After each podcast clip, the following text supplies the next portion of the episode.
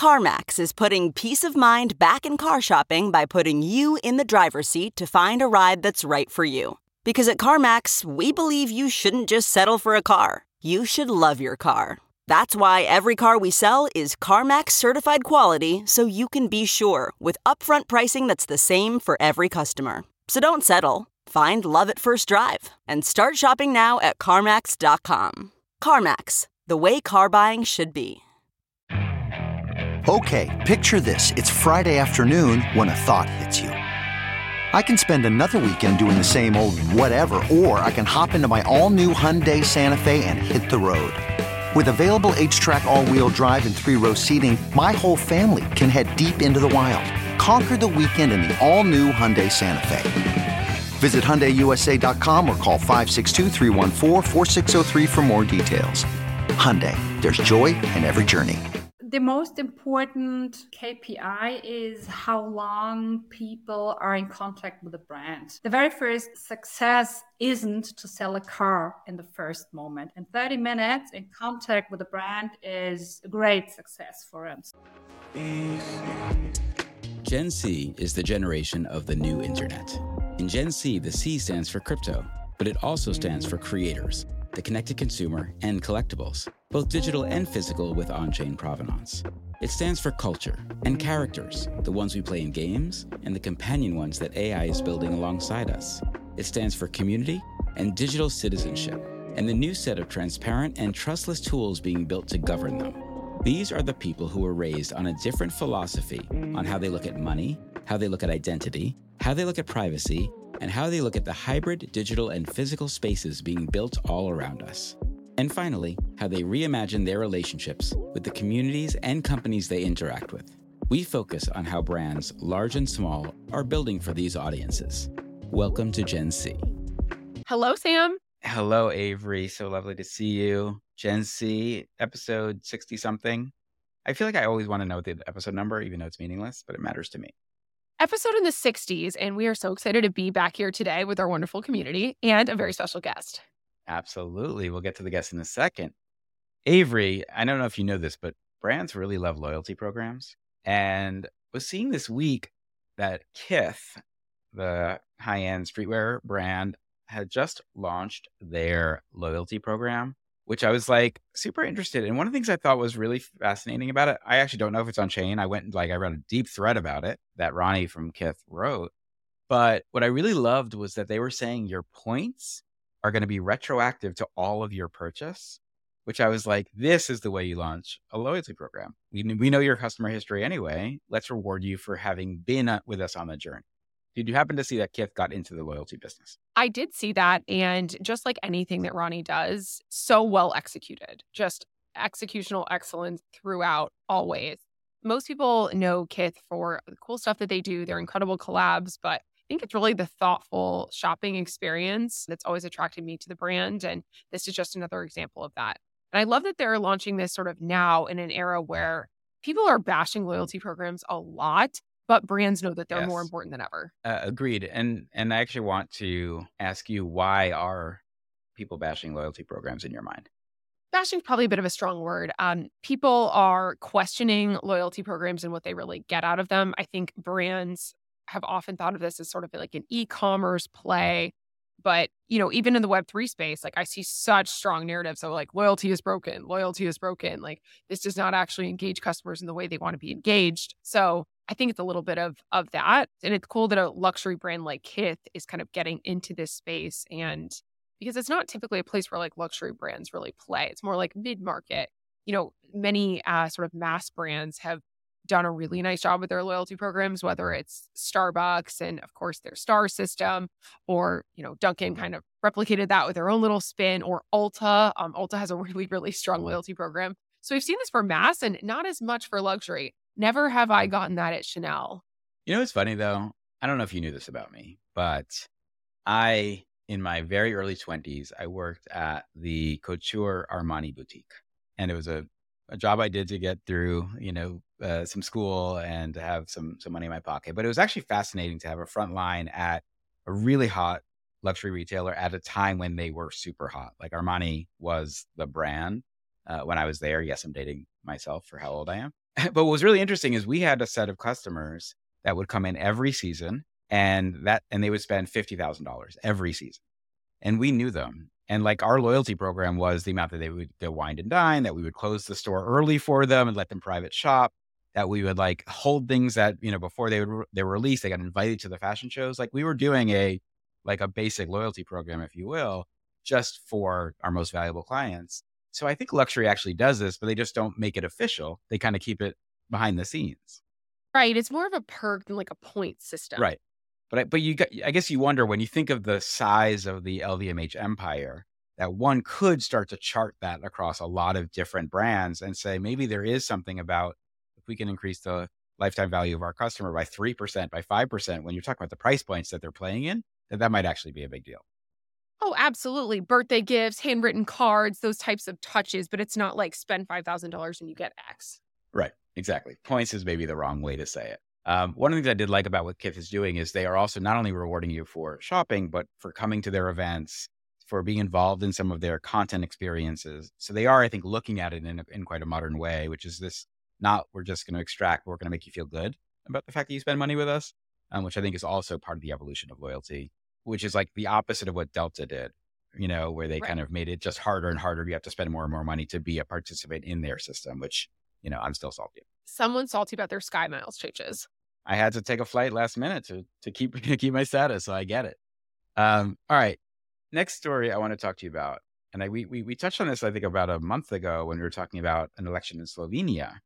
But actually, deep faking of the election has hit home there was uh, something that happened around the New Hampshire primaries that just went down, where there was a whole robocall campaign that was basically supposedly Joe Biden telling voters that they didn't need to go out and vote for Trump, Nikki Haley, or Ron DeSantis at the time. And some people think that it was actually done so that people would then think that the, the Biden campaign was being underhanded. When the fact is, the entire thing was just like a deep fake robocall experience that's still not sure who put it on. Some even accuse the Trump uh, campaign of doing this.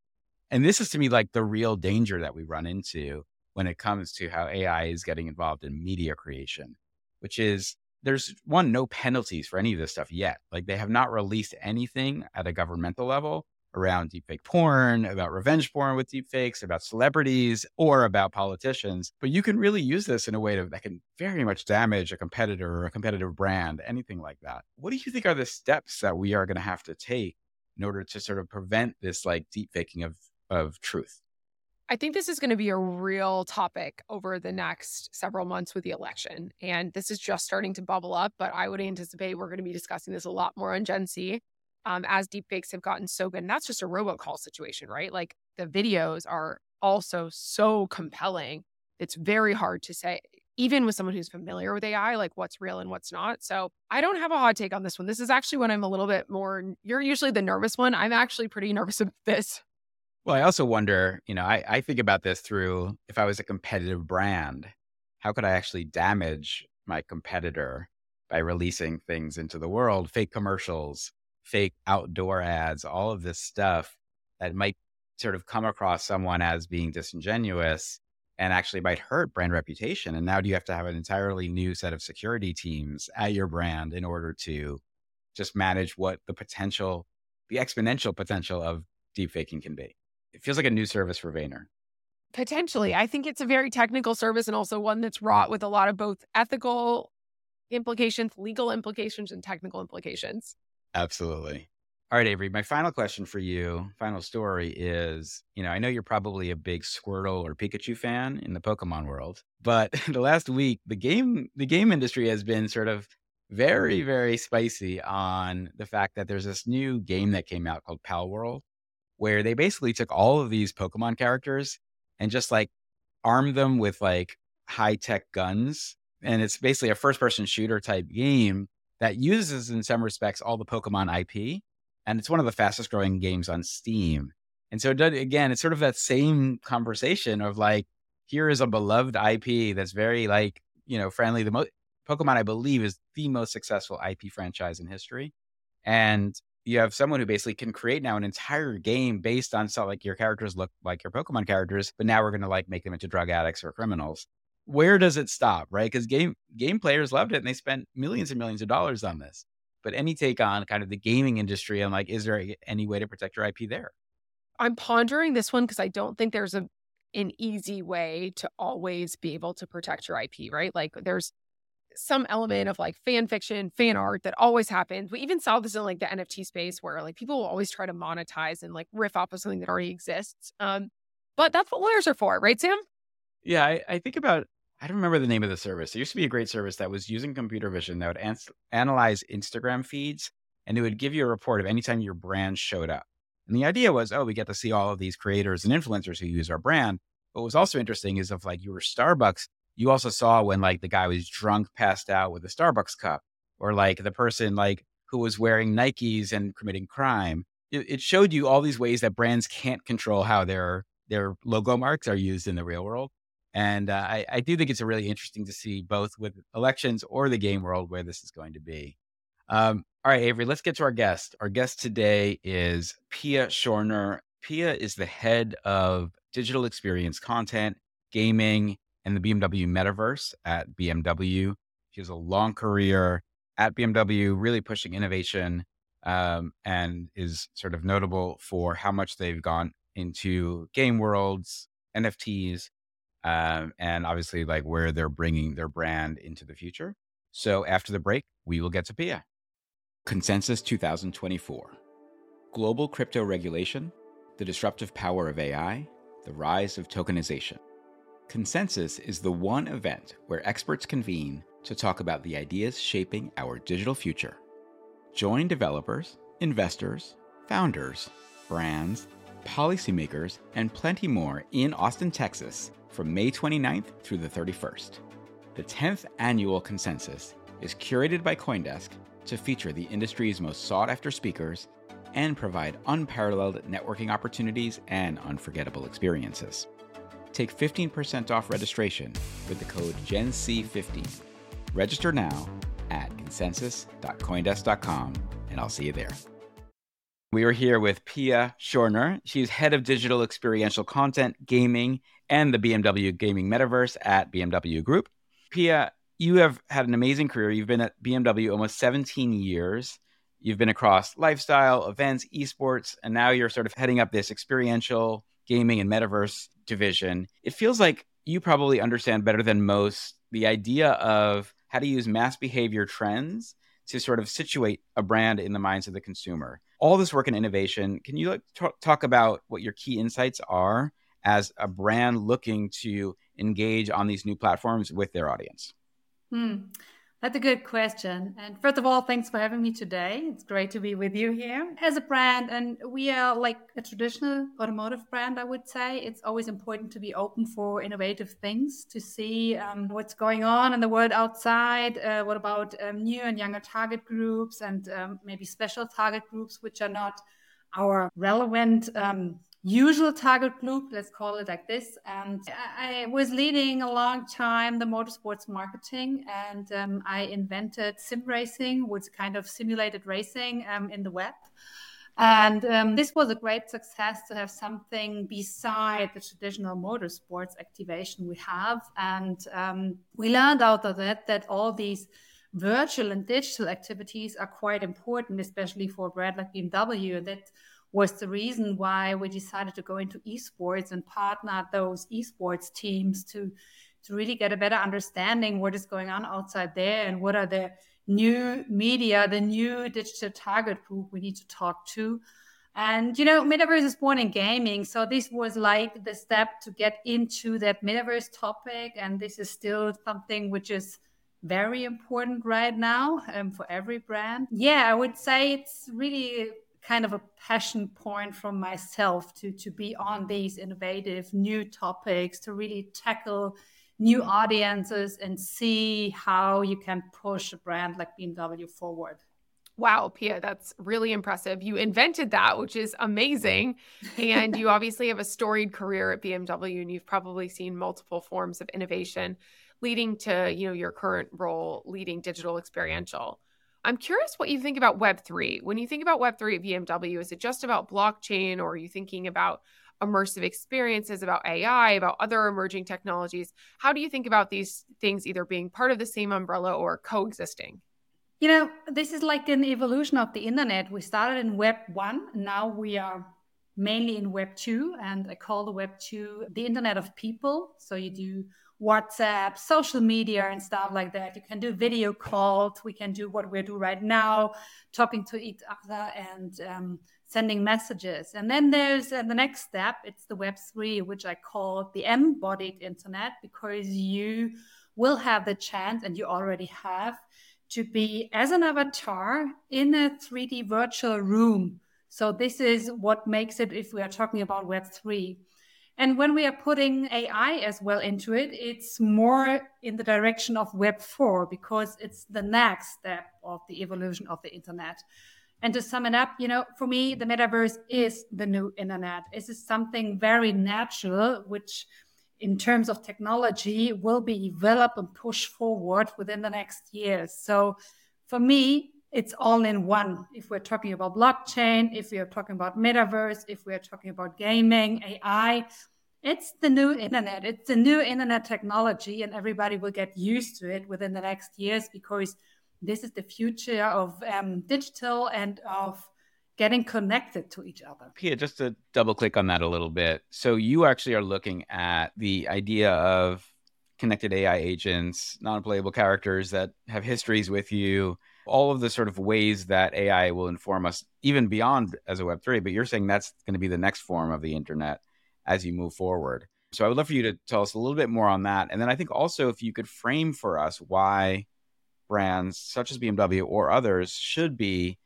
so excited to look at this gaming and metaverse world as a experiential opportunity when we are talking about younger target groups, the so-called Gen Z, Gen Alpha, maybe a bit also Gen Y, I would say that virtual worlds as well as the metaverse and especially gaming metaverses are kind of their natural environment. So if you want to get in contact with them, it's like crucial to be part of that. So this is why I pretty believe in that brands, not only automotive brands or BMW, every brand should be get used to it because you should understand right now how that works. To really to be part of their world of their passion of where they are having their free time. And you know i see it um, with my family. I have two boys and they meet in their virtual worlds. They also go outside for sure. But for them it's like i'm meeting my friends so where do you go? Yeah we're meeting on the computer.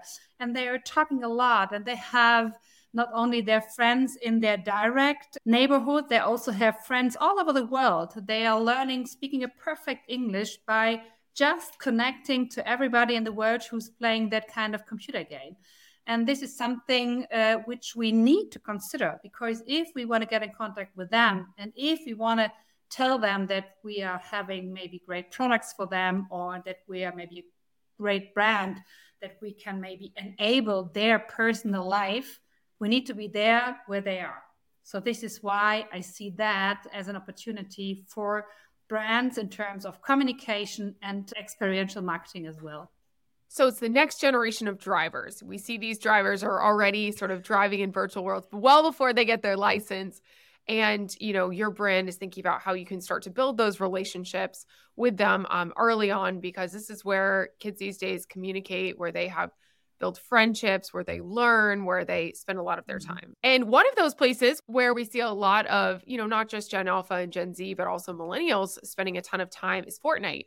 And of course, you all have a wonderful game world there with Hypnopolis, um, which is super impressive, nothing short of expansive. You can customize your own car, you can race, you can run, you can drive on these aerial highways, you can even eat pretzels, which is a nice little nod to the German heritage. Um, can you tell us the strategy behind sort of building in Fortnite and what that experience has been like? A lot of people ask me, why did you choose Fortnite? Because, you know, it's an aim shooter. And is this the right place for a brand like BMW to be? And I say yes, because the, the shooter segment is one of the biggest in the gaming. Metaverse is born in gaming. Fortnite is one of the biggest metaverse um, platforms we have beside Roblox and Minecraft. And we decided to go with Fortnite because of the target group, which is an average between 16 and 35 years old. So not too young because, you know, we need people who might drive a car in the near future or maybe can afford a car. A lot of users daily, monthly, in average. So this is why we have chosen Fortnite. And you know, our goal is to to have a long-term persistence metaverse in the future because I told you before this is the future. So we get we have to get used to it. And we decided that we first need to meet the passion point of younger target groups to tell them that we are here, that we want to work with them, and it needs to be authentic. And then maybe pull them into our own metaverse in future. And that's why we decided to to go with um, a gaming metaverse, and we decided to go with Fortnite. And um, we learned a lot um, out of the time as we did these esports corporations, um, really um, talking on eye level to to understand their lingo, to understand their needs, to be an enabler in that game. And we created mini games and a smart kind of bringing a car into it because it needs to be entertaining. You need to understand how you can deliver something which could be of interest for that target group. It's not about product placement, it's not about logo placement, it's about really understanding the gaming mechanic. And that's what we did. So we put in there Easter eggs, we put in there fancy things. So you can configure the car by putting on like burger rims or stuff like that to really have fun for the gamers. And the decision behind was really to get attracted by these younger target groups, and it worked out. And now the idea is to do more in that um, area because uh, it's not only once in a lifetime, it needs to be more. We need to push these um, ecosystem for us, so together with Epic Games. And uh, the idea behind is that in some years, hopefully, the interoperability of those systems will work, that we can maybe offer virtual cars in the BMW metaverse. You can have one of these, take it, and put it into maybe an eco, uh, Epic ecosystem, do racing wherever you want. So this is our idea behind. This is our first step to go in that Fortnite space. More to follow, and in the near future, maybe to have these connection between an owned metaverse of BMW and those gaming ecosystems. I do think that one of the things that I noticed in research of Hypnopolis was just how much mm-hmm. intention you guys put into the design of the gameplay, that you really put a lot of game craft into it. I think there's a lot of brands that come in and they're just like, I'm going to put my logo and have people collect points and maybe get a digital wearable. You guys went full world. What justifies the expense? And how do you think success happens in these worlds where it may not be as simple as did my ad get clicked on? You know, the most important KPI is how long people are in contact with the brand. Because the very first success isn't to sell a car in the first moment, it's more about brand awareness. And if we see that people spend an amount of minutes with a brand, this is a success. And our average time people spend in Hypnopolis and the car creator is about 30 minutes. And 30 minutes in contact with the brand is a great success for us, to be honest. So, um, this is something which is more important to us than the amount of people going into Hypnopolis is more about how long do they stay and do they come back. And um, if they stay like 30 minutes on average and come back and play it again and again, this is what we call success. And um, Furthermore, I would say it's great to have good feedback from the community. So we do some kind of um, sentiment analysis to see if they accept a brand like BMW in that space. And they do. But we did our homework, and now it's like three months ago that we launched Hypnopolis. And I tell you, you need to be on it because um, the point is you need to bring in news pretty soon because this is how the gaming world um, works. So bring every time something new into it to, to keep the gamers playing, gaming, however you want to call it. Because if they play this island, they do it maybe several times, but then there's the point where they say, okay, now I got it, next. I love how you're sort of speaking through testing your way into this in a way that's really mindful of the consumer and you know wondering and aligning on ensuring the brand is showing up in the way consumers want to play with BMW, to learn with BMW. Can you talk a little bit about how you phase out that approach, Pia? Because you just shared a bit about how you're understanding if that's how consumers want to engage. It seems like this is a multi step approach for you all. You know, very important is that you really understand what the consumers, in this case, um, the gamers, expect from you. And it's not about just bringing a brand into, because we are talking about target groups which are not very interested in brand. It's more about enablement, to be part of something, to be bringing own ideas into what we are doing. And um, this is why we did that first step in gaming some years ago. And we learned from those esports team, we learned what you can do and what better not. For me, this was a very important step to, to really understand how to be a authentic part of this environment, how to be natural, not feeling like just put into and now take it. And it's more about an interaction and we are thinking about to go further maybe like asking the community what they want to have next from bmw to really understand what they want from us. And furthermore my personal recommendation is it's okay if you try and maybe fail in the first time because if it, if it fails it's okay then learn fast and do it better next time. So this is the way we are doing it in our strategy. We're doing a lot of in advanced thinking. What could be the right way? We are talking to the right people, and um, we are showing our concepts to the younger target groups so my sons are my best consultants. I tell you, it's not my boss. It's the kids you have to ask to. And and if they tell, um, that could be the right way, or maybe thinking about do it better like this, then you have to listen, and then you have to try to implement it like they say it has to to be, because then it works. I love that creative consultants. And just to go deeper, Pia, I mean, I think Avery and I spoke last week about the fact that a lot of these strategies of how certain brands are coming into gaming spaces is about monetizing the players, especially as we are starting to see the rise of direct commerce inside of game engine uh, worlds. And I just get worried about, especially younger audiences, being kind of sold t- in, in every space possible. And I, I went down a rabbit hole this weekend of seeing how like nine and ten year olds are using drunk mm-hmm. elephant mm-hmm. cosmetics on their faces where like they should not be at this where their skin is but they're being so influenced by tiktok around that so i do get very worried about the over monetization of younger and younger audiences where i think there's a, a lovely sort of intersection though is the aspirational brands you know kids see bmws maybe their parents drive one maybe they would like to in, in, in the future whether it's a motorcycle or a car mm-hmm. the idea that you can sort of aspirationally play but you know it's not an immediate purchase feels better to me in certain ways. And I just don't know if that's me being hypocrite. But I do think there is something special about not having to worry about this being a sales channel directly versus some other folks who are looking at these as more direct response in some respects, uh, which I think can, can get dangerous when we start, especially looking at the idea of monetizing children.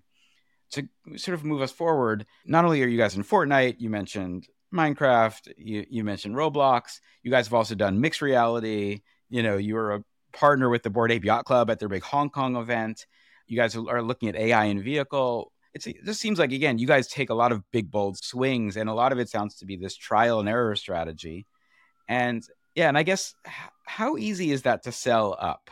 You know, when, when you're trying to get a sponsorship for the Bored Ape Yacht Club, which is, you know, a very unique set of personalities who are holders and, and go to those events, but also they have high net worths. They probably want cars. So I understand the overlay there. How hard is, it, is that, or how easy is that to sell to your higher ups? You have really to show that. How, how you call it with the uh, Bored Ape Yacht Club, high net worth individuals, people who can really easily buy a BMW.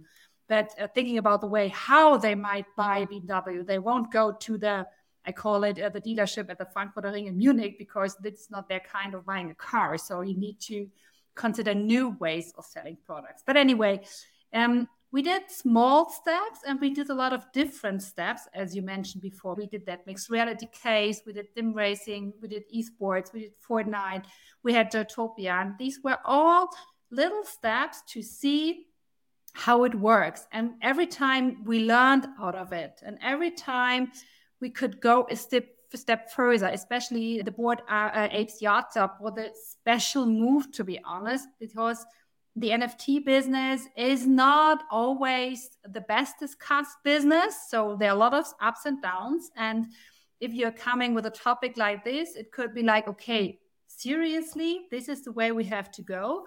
But anyway, we did a really small activation in Hong Kong. We just brought a car in there and invite the community to do some kind of inter- interaction to bring their personal ape onto the car. Was like a big projection mapping.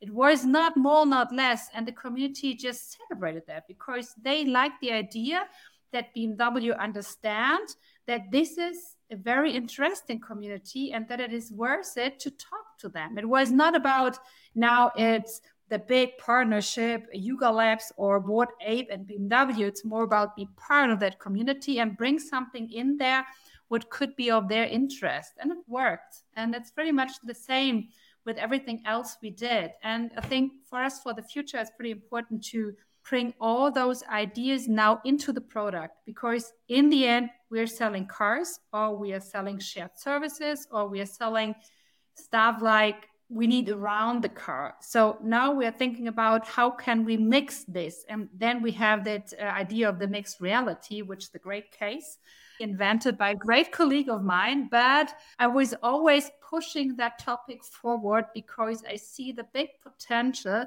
when you can really drive a car wearing a VR glasses and you don't see the real world outside, you see a gaming world outside, you can drive that gaming world, and I did that case and you're feeling good. You're not scared or stuff like that. You're just driving this gaming world in an M2 or M5, a real performance car, and it's so cool that there is so much potential in there how we can better combine virtual things with the car. So we can also bring the metaverse in the car. We can bring gaming in the car. We already did with the AirConsole case at the ces with the i5 and to be honest more to come. So i think in the end, if there is a really revenue stream opportunity by bringing all these experience into the car and make the car much more appealing, especially for younger target group, you get the confirmation of the board and in the end you do it the right way because um, you you created brand awareness and finally you have it in the car in your own product which is important for yeah the success of those activations.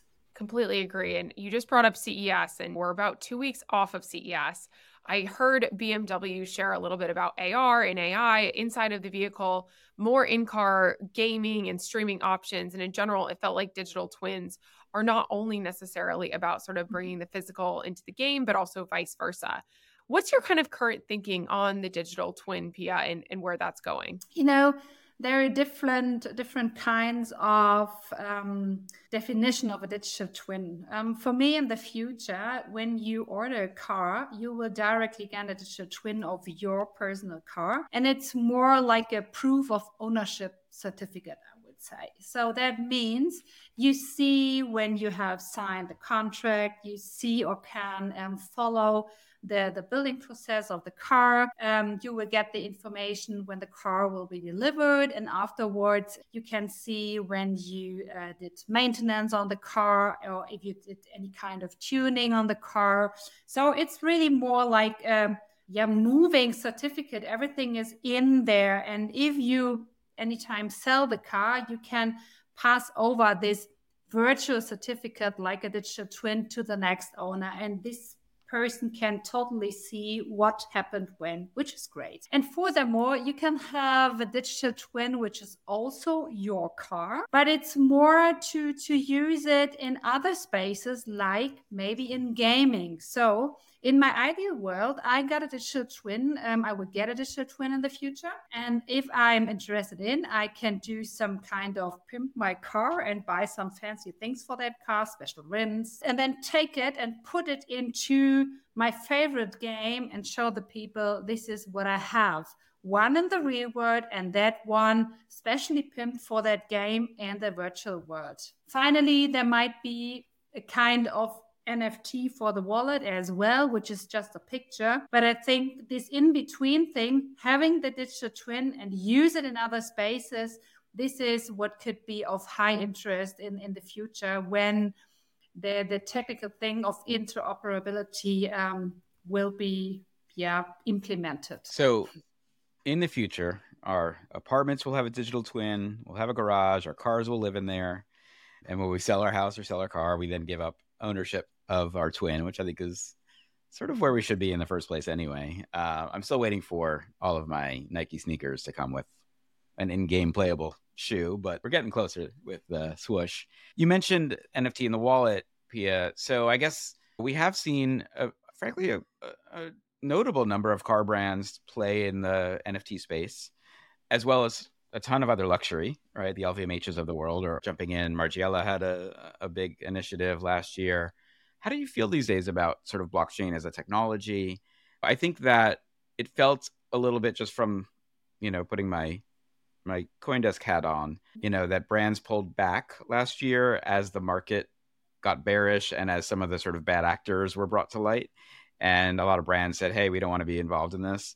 Meanwhile, you had Nike and Starbucks and Puma and Mercedes and all these other folks who also were building, and you guys were, were one of those I think who continue to build. So I look at it as not only is this a digital collectible and ownership opportunity, it's also a first party data opportunity in a world where cookies are getting more and more challenging to to use. And do you see, and, and maybe also with AI, like do you see blockchain technology as being kind of a foundational technology of the Web three and maybe maybe even Web four, as you stated earlier? Yeah, I think so. Um, I think it would be like a natural technology we need. And as I told you before, it needs to be more interoperable in the future. This is like crucial and very important um, to keep this topic going. And then in terms of these NFT space, um, there are a lot of brands who did it right. And I think especially the lifestyle brands are the perfect examples how it could, could it really work we still will have this topic of NFT and collectibles and also uh, digital items, virtual goods. We think because I think in the future metaverse where you can be whatever you want to be and you need some special items to show yourself, this will be still an important opportunity to express yourself to be honest. But I think we won't talk about that gambling thing anymore because you know it's it's a kind of a trade what is happening over there. And sometimes it's getting too too high if you buy or sell a special kind of NFTs and this was like that big breakdown that a lot of people spend a lot of money in special NFTs and afterwards they ask themselves what to do with that. And um, it was more about building a community. So who did it right? The Bored Apes Yacht Club because it's not about having a lot of money in the wallet. It's more about be part of that idea of that community to interact with those people. And I think for all the brands, um, as well as for BMW, this will be more something to, to give the commu- consumer of the future the opportunity to have things in their virtual world which they maybe won't have in the real world. So we need blockchain te- technology. We need the idea of virtual goods, but they need to be affordable. So this is very important in my personal opinion. It needs to be enrich your virtual life. But just to to talk a little bit more on the mm-hmm. technology versus the financialization, a public immutable ledger that can record the actions of machines and humans especially when we think of you know think of all the, the conversation going around about ip being read by these crawlers that are powering LLMs, you know, and AI models. Thinking about the idea of yeah, the first party relationship. Is that something that you guys are entertaining as a as an alternative to maybe a more traditional web 2 stack or is it still test and learn in the way that you've done it with so many other technologies it's still test and learn to be honest um, and uh, a big space for testing and learning. So, as I told you before, we're doing these little, little steps, but it's good to, to do that kind of. Um, and this is what I recommend to every brand give it a try, uh, get used to it, step into that, and uh, build your own idea how it could work for your own brand. And we are still on it. We are still at the very beginning, to be honest But um, yeah, we are getting experience and we're getting used to it. And I'm not sure what we will do within the next five years, but we will see what could be the best for the brand, to be honest. I love that. So, when you're seeing what will be best for the brand, if you look into your crystal ball, where do you think um, 2024 is going to take BMW? What you know roads will you all be going down? What are the technology and innovations that you're excited about?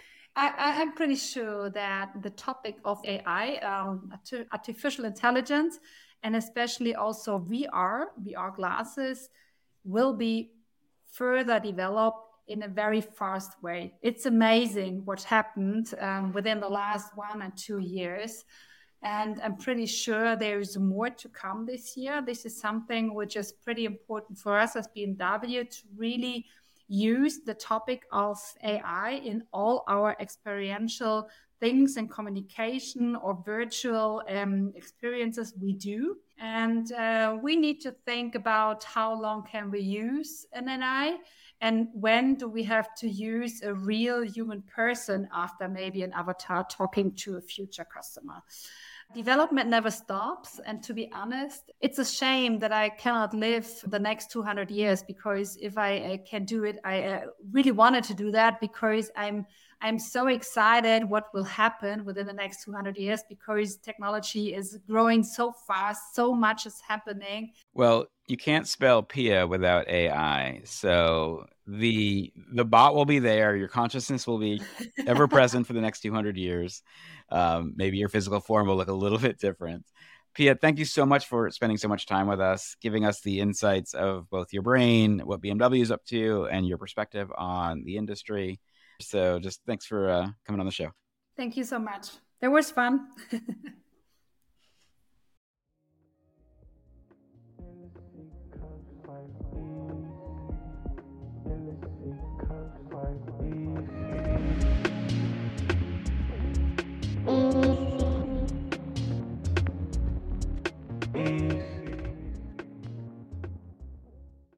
That was such a fun conversation. I feel like Pia has 17 years of experience doing this at BMW, but is still staying on such the pulse of what's new, what's next, with a really measured perspective. So I really enjoyed that conversation. Yeah, I mean, Pia's a great follow on LinkedIn for anyone who wants to jump in. She like posts a lot about this kind of stuff, and they are just taking big swings, which I also really appreciate.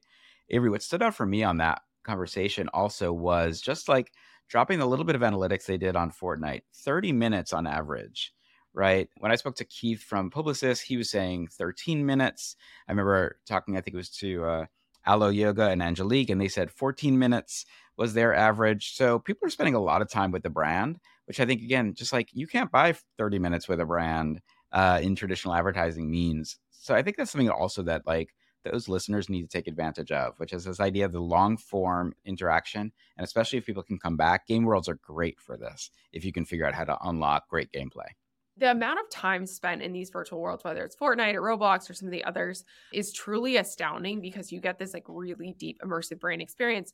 And I love what Pia brought up though, as it needs to be something that is authentic and engaging to the community in order to get those kind of metrics and really leaning into like what Fortnite players want. Um, I love the insight she had around her son, giving her tips of how, you know, what would be cool, what would work in Fortnite, and that sort of contextual fit um, being something that they've spent a lot of time studying and understanding in order to get those types of results. Yeah. Also, I think a learning that is worth kind of our brand friends to take into account from this is when you go into that world, you can be not only sort of fun and have bring some levity to your brand, right? The fact that you could eat German pretzels as a way to power up, but also the idea that in the metaverse, gravity doesn't need to take place right? So right. they so they can build an aerial highway, which just becomes a, a unique new driving experience versus replicating existing dri- driving experiences, which frankly a lot of the current game sort of formats utilize.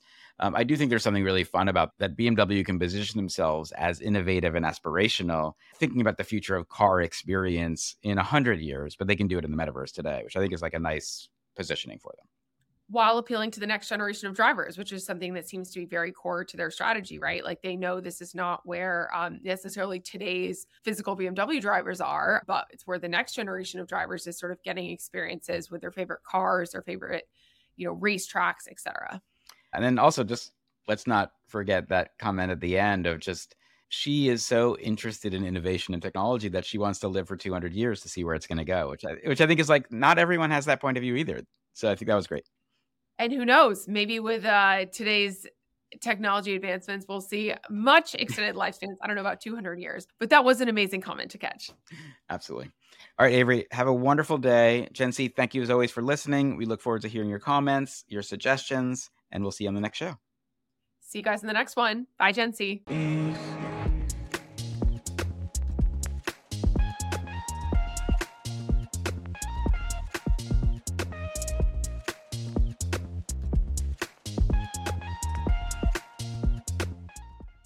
At Highland, we're all about celebrating little wins and little ways to innovate digital processes. There's no customer pain point too small for us to help with. Maybe that's why more than half of the Fortune 100 looks to Highland to connect their content and data, improve processes, and turn little efficiencies into big wins for their customers and clients.